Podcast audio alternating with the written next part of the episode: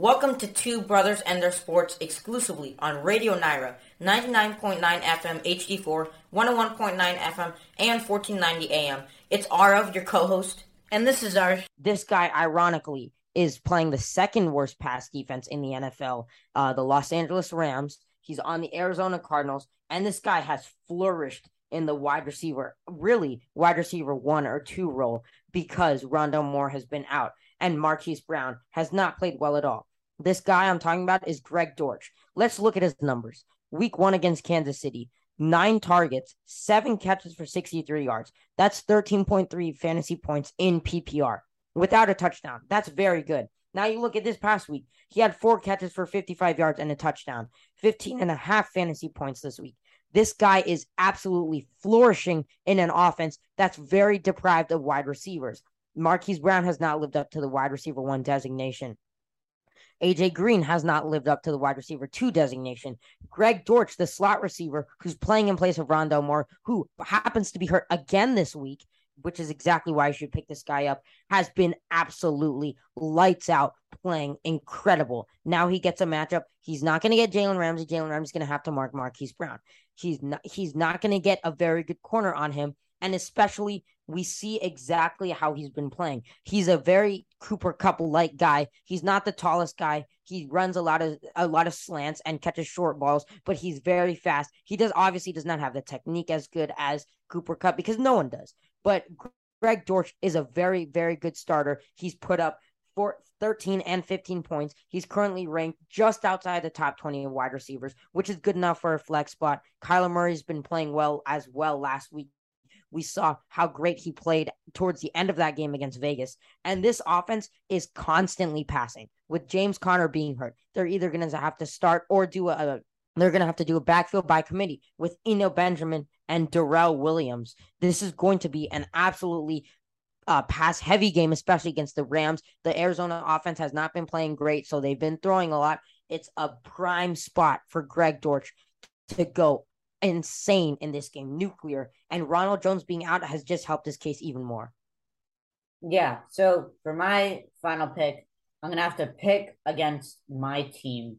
I'm gonna have to go against the Dallas Cowboys. I'm picking Richie James, the wide receiver for the New York Giants. He's been a very good surprise for the New York Giants, leading the team in receptions and yards yards receiving. And you can get him and brace for this 99% of leagues. You can get this guy in 99% of leagues. He is thriving, like you said, uh, for the Cardinals. Same thing for the Giants. I think you would agree with this too.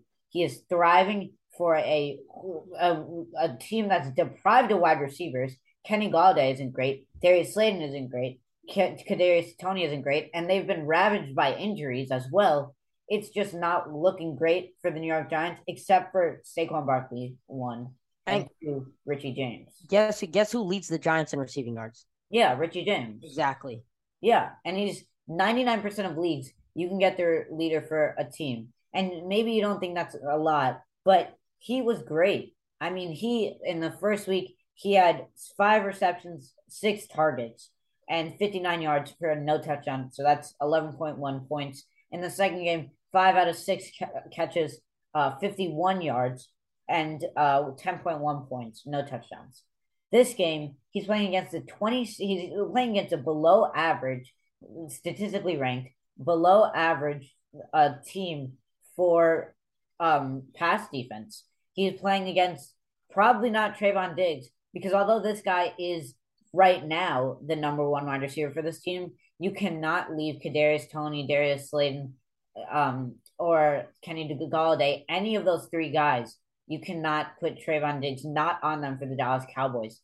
I don't think that he's going to get Trevon Diggs most of the game, who is uh, who is a matchup that I take Trevon Diggs any day, even though he's a very big guesser.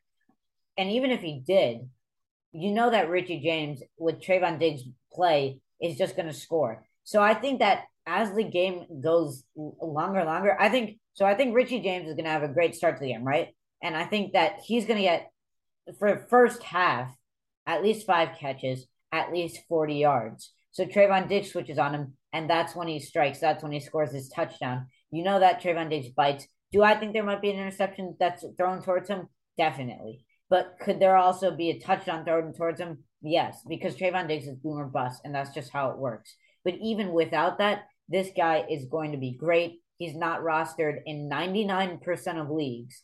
Yet I think that he is definitely a 14 point plus scorer this week. You have to pick up Richie James Jr.